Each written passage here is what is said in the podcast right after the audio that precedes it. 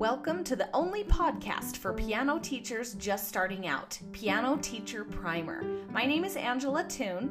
Keep listening for the prime pro tips you can use with your own students right away. Three to dos before starting to teach piano. So, we've had some episodes on how to teach, and there will be more, I promise. But there are some things to do before you actually start teaching. One, we have some decisions to make. We need to decide who to teach. Are we going to teach beginners only? Are we going to teach all levels? Are you going to teach children only? What if an adult wants lessons from you? Or what if a teen beginner asks you for lessons? You want to decide these answers ahead of time. And then another decision is what can set you apart from the crowd. There might be multiple piano teachers in your area, and it's fun to have some kind of a specialty that you offer. You could offer jazz or composing side. You could offer summer game like programs. You could just say, I let students choose their own pieces. Or you could say, I have a classical emphasis or a mix of both. Some teachers this is another decision to be made. If you're going to teach in your own home, or if you're going to teach in a studio space, or if you're going to go to their home. And that can be a selling point. Parents love that when you go to their house. Uh, so there's pros and cons to all of those. But those are some decisions that you need to make, just a few to get you started. Second is how to find students. This is the one of the most common questions.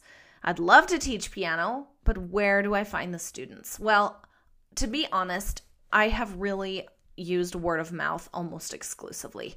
People hear from another parent. I live in Utah, and there are a lot of children who are parents of children who want them to be in piano lessons and children that want to learn piano also. So word of mouth can be very, very powerful. If you have kids, you can talk to parents of other children. So people need to know that you teach piano. And so tell everybody that you can. Um, another super great way to find students is through other piano teachers. So you can call them, ask them um, if they have a waiting list and if they wouldn't mind telling their waiting list that you are taking students right now um, they may want somebody really awesome that they could send students to. I know I do. I have a waiting list and I would love some teachers nearby that I could share my students with, that I could refer out the ones that I do not have space for. Um, another thing with other piano teachers are piano teacher groups. So there are some national groups, a few of which I am a part of. One the Music Teachers National Association. Amazing. And there are local chapters, so check if there's one in your area. And in our chapter, there is a person designated to help match up families that want teachers and teachers who have openings. And so, and just networking with other teachers helps get your name out there and tell all of them that you're taking students. Um, there's also the Federation National Federation of Music Clubs. I hope I said that one right. And they have it being in those groups because many times students that have done Federation Festival want to continue so they can earn their trophies and things. And so that might be another great way to network and find some other teachers that could pass along your name. So, lots of things with that. And then online is becoming increasingly more important you'll want to have some kind of a website and or social media. You can start sharing on social media um, if you're if you're teaching already some things that you're doing, and um, if you want to get even more into it, you can also run Facebook ads. Facebook owns both Facebook and Instagram, and you can say uh, area specific ads. So that's another option. And let me know. Go to my Instagram, which is Toones Tunes, T O O N E S T U N E S, and let me know, find the post for this episode, and let me know what you have done to find students or what has worked for you, or if you moved to a new area and, um, and what has worked for you or for others that you've heard of. I would love to get more ideas from this because this is a really common question. And again, I've pretty much just used word of mouth. Oh, you know, another word of mouth thing that is helpful is the teachers in the high schools and the junior highs in your area because these kids will sometimes be in other instruments and they want to learn piano also or they yeah it's just kind of the music world. So anyway that's another word of mouth idea. Okay number 3 to do before starting to teach piano you're to need a few tools of the trade. So you're to need a piano maybe if you teach in the students' homes and they have a piano, you don't necessarily need to own one right away. There are also music stores, by the way, that you can rent a space and teach out of that have pianos in them, possibly in your area.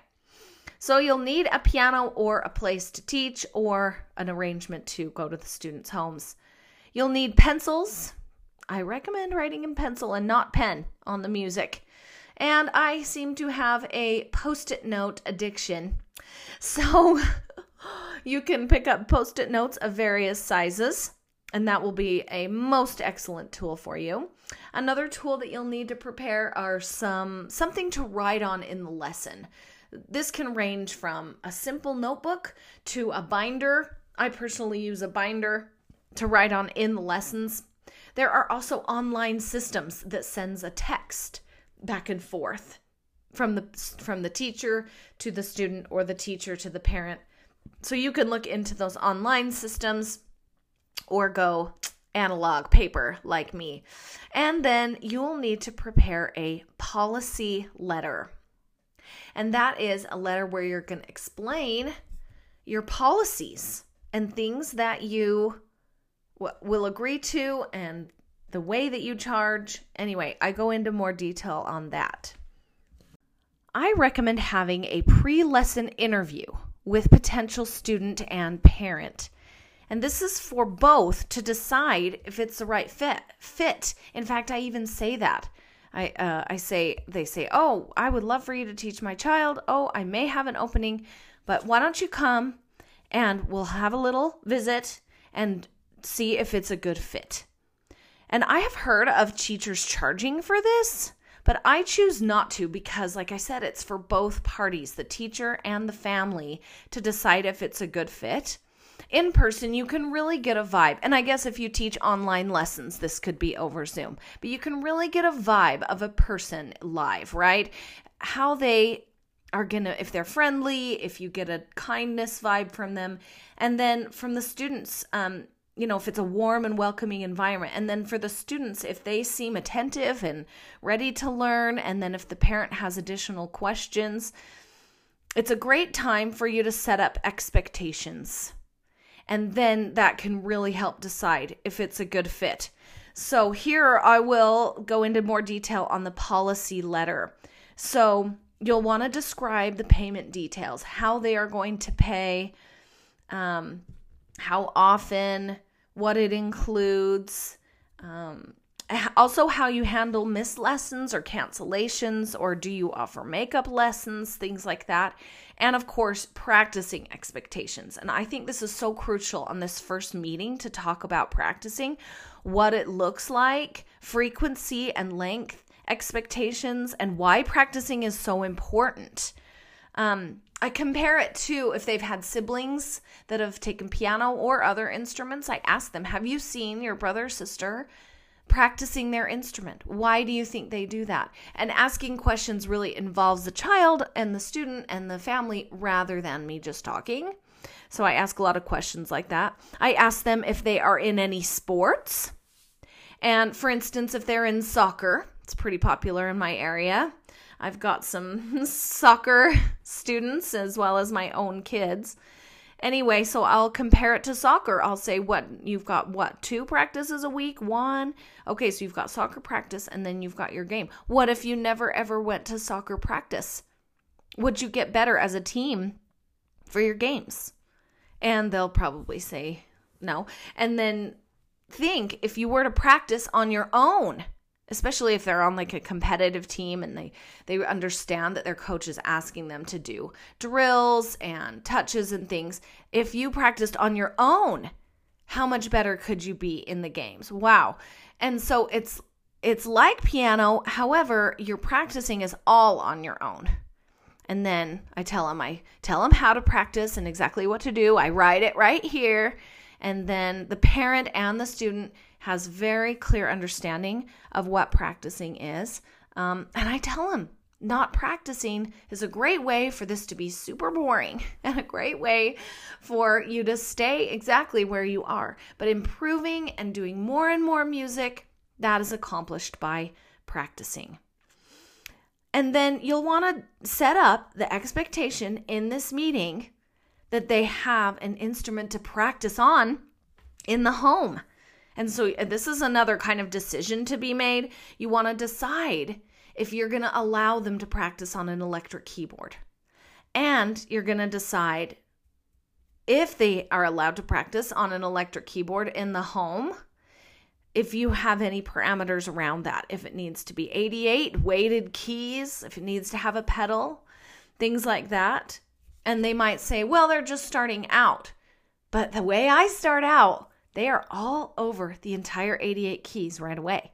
And within the first month, they may use the pedal, depending on which books I have them get. But, um, um, and then some teachers say, I require an acoustic only piano in the home. So and sometimes they'll say, well, they can just go to their grandma's house to practice the piano, or they can go to the church and practice the piano. But let me tell you, even when I was in college, a piano major in college, I lived with my grandma for a month and there was not a piano there. And so I had to go to another location to practice. And it was so much harder, even though I was a very dedicated college student in piano performance it was still difficult for me to practice in another location. So I do not recommend that. They need to have an instrument in the home to practice on. So, but you do what you would like on that and you set up your own expectations in this meeting. And you could have them sign their name on the policy letter somewhere or on a separate sheet so that you have proof that you've gone over it and you and it's you need to go over it. You can't just hand it to them and expect them to read it. And I recommend updating the policy letter frequently. And the final thing in this interview is to help them get excited. Excited to start piano lessons. I show them their incentives that they can earn. I give them their binder. Oh, if we decide if it's a right fit, right? so pretend we decided it is a good fit and they're like, yes, we can agree to these practicing expectations. I get them excited for recitals. The next one is on this date. And um, they just get really excited. And then their first lesson is even more of a breeze because you've set up all of that ahead of time.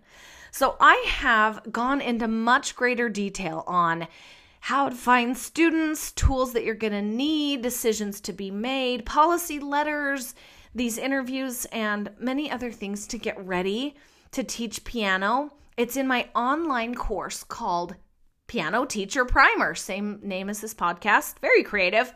Just go to angelatoone.com, that's T O O N E, to check it out. See you next time.